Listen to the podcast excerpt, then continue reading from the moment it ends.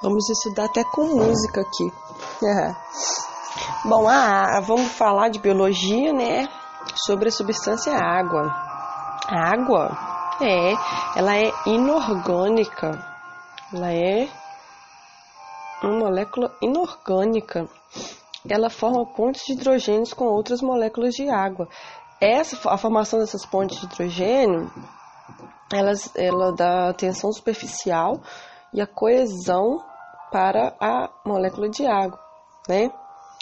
Ou seja, ela é uma ligação forte. É sim uma ligação forte. Ela faz com que as moléculas elas ficam é, unidas, né? Ficam juntas. E isso, isso, aumenta o calor específico da água, ou seja, é, o calor específico ele é a quantidade de calor, né? Para poder se aumentar um grau em sua temperatura. A quantidade de calor utilizada para, si, para que um composto aumente a temperatura em 1 grau, é isso mesmo. Só que, como ela tem o alto calor específico, ela vai demorar para poder evaporar. Vai poder, ela vai demorar a quebrar suas ligações, suas ligações de hidrogênio, ok? A água ela participa de uma série de reações bioquímicas, ela é fundamental para as nossas células, para a nossa vida. Mais de 70% do nosso corpo ele é, é constituído de água, né? Ela é o que é uma molécula polar. O que, que significa isso? Significa que exatamente que ela tem dois polos. O oxigênio ele tem seis elétrons na sua na sua estrutura, né? Seis elétrons e ele precisa de 8 para poder se estabilizar. E o, e o oxigênio e o hidrogênio, ele precisa apenas de 1, 2, né, para poder se manter estável. Ele fica estável com 2. Então, quando compartilham os elétrons do, do H+, com o, o elétron negativo, né? Porque o, hidrogênio é positivo e o elétron negativo. Então, os elétrons que estão em cima, eles vão ficar livres. Isso vai fazer com que eles repulsem os o hidrogênio e o oxigênio, o hidrogênio no caso. Né? Então, vai formar um momento polo em cima, polo negativo, um momento polo em positivo embaixo, com as moléculas de hidrogênio H+, ok? É, é uma ligação forte? Sim, é uma ligação forte.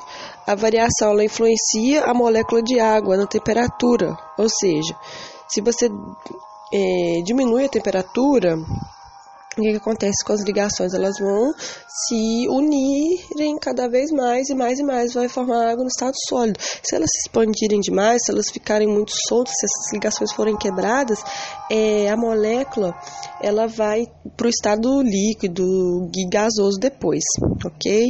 Muito importante essa questão da polaridade. Essa questão da polaridade e a questão de ela ser hidrossolúvel, ela pode dissolver é, matérias, moléculas, compostos que também sejam polares, que sejam dissociados na água, ok? Função, gente, metabolismo e controle térmico, ou seja, quanto maior for o seu vamos supor, quanto mais novo você for, o metabolismo está mais acelerado, então você vai demandar é, mais água. Então, à medida que a gente vai crescendo, que a gente vai, que a gente vai envelhecendo, o metabolismo vai diminuindo, ele está diretamente ligado ao consumo de água. Então, quanto mais velho, o metabolismo menor, então pouca água no, no organismo, ok? Outro componente também que é inorgânico são sais minerais, também são inorgânicos, deixa ele quietinho aí. É, como eu havia dito, a taxa de, de água é diretamente proporcional ao metabolismo. E qual que é o órgão que ele tem o maior metabolismo? É o cérebro, né?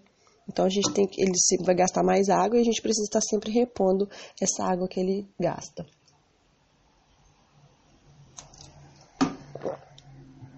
Ai, tomar água. É,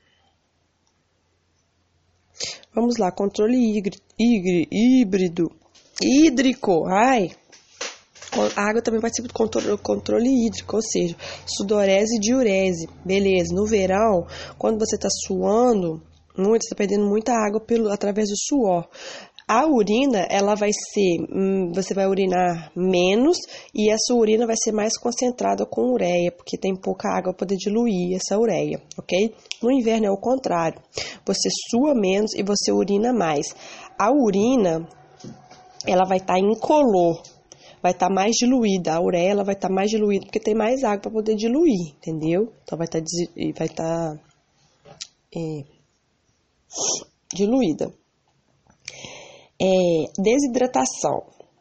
Pode ser desidratação por. Não é desidratação do corpo, é desidratação celular. É desidratação quando se perde uma molécula de água, ok? Pode ser digestão de proteína, pode ser na respiração celular e pode ser na hidrólise também, que é a quebra de moléculas na presença de água. Essa desidratação aqui de baixo, eu tô do, da sudorese da diurese, é desidratação do corpo, ok? Isso é controlado pela, pelo corpo. Aí tem alguns hormônios, alguns hormônios, ok? É, por exemplo, hormônio ADH. Hormônio ADH. É o hormônio antidiurético. Lembrei, hormônio antidiurético. O álcool, ele inibe o hormônio antidiurético, para começar tá? Vamos lá no hormônio antidiurético. É, promove a reabsorção de água pelos néfrons, hormônio antidiurético. Promove ADH. Promove reabsorção de água pelos néfrons. Promove reabsorção de água pelos néfrons. Pouco ADH, se o ADH está baixo, pouca reabsorção de água, mais água na urina, urina mais diluída. ADH alto, maior reabsorção de água, menos água na urina. Urina mais concentrada, ok? É isso aí. Tensão superficial. Uma característica que os insetos utilizam, né? Que eles conseguem andar sobre a água. Por quê? Por causa da tensão superficial. Porque o peso do inseto, ele não é suficientemente suficiente para poder quebrar as ligações de hidrogênio presentes nas moléculas de água, entre as moléculas de água. Então ele consegue andar por causa disso, entendeu? Isso faz com que a água seja tenha vários estados. Por exemplo, a água ela, ela, mais, ela é mais consistente, entendeu? A água líquida, ela vai ter essas pontes, essas ligações justamente para ela manter, manter a fluibilidade, fluidez, para ela poder ser mais consistente, concisa, fazer com que os insetos andem sobre ela, né? Vamos lá na água no, no, no estado sólido, as moléculas elas vão estar mais juntas, né? Vão estar mais concisas, mais juntinhas umas das outras. Né? Para você quebrar essas moléculas, você vai ter que fazer o que? Aquecer, aumentar a temperatura, né? Ok. Então, isso é muito importante. É... Vamos lá, um exemplo desse ADH aqui, ele evita desidratação, ele regula a temperatura, né? Aí o ADH, vamos colocar entre parênteses aí, que nós temos a diabetes insípida e um fator atrial, tá? Esse ADH aí. Então, o álcool, ele vai inibir esse ADH. Vai inibir. Quando ele inibe esse ADH, o que, que acontece? Você não tem ADH. Você não tem absorção de água pelos néfrons. Você não tem absorção de água pelos néfrons, certo? Então você vai ter mais água na urina. Então sua urina vai estar mais diluída. Só que aí você está tomando cerveja. A cerveja é o que? Ela é diurética. Ela faz você urinar. Então mais água você vai perder.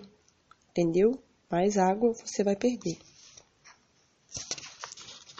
E acho que falei tudo que importa. Beijos, até a próxima.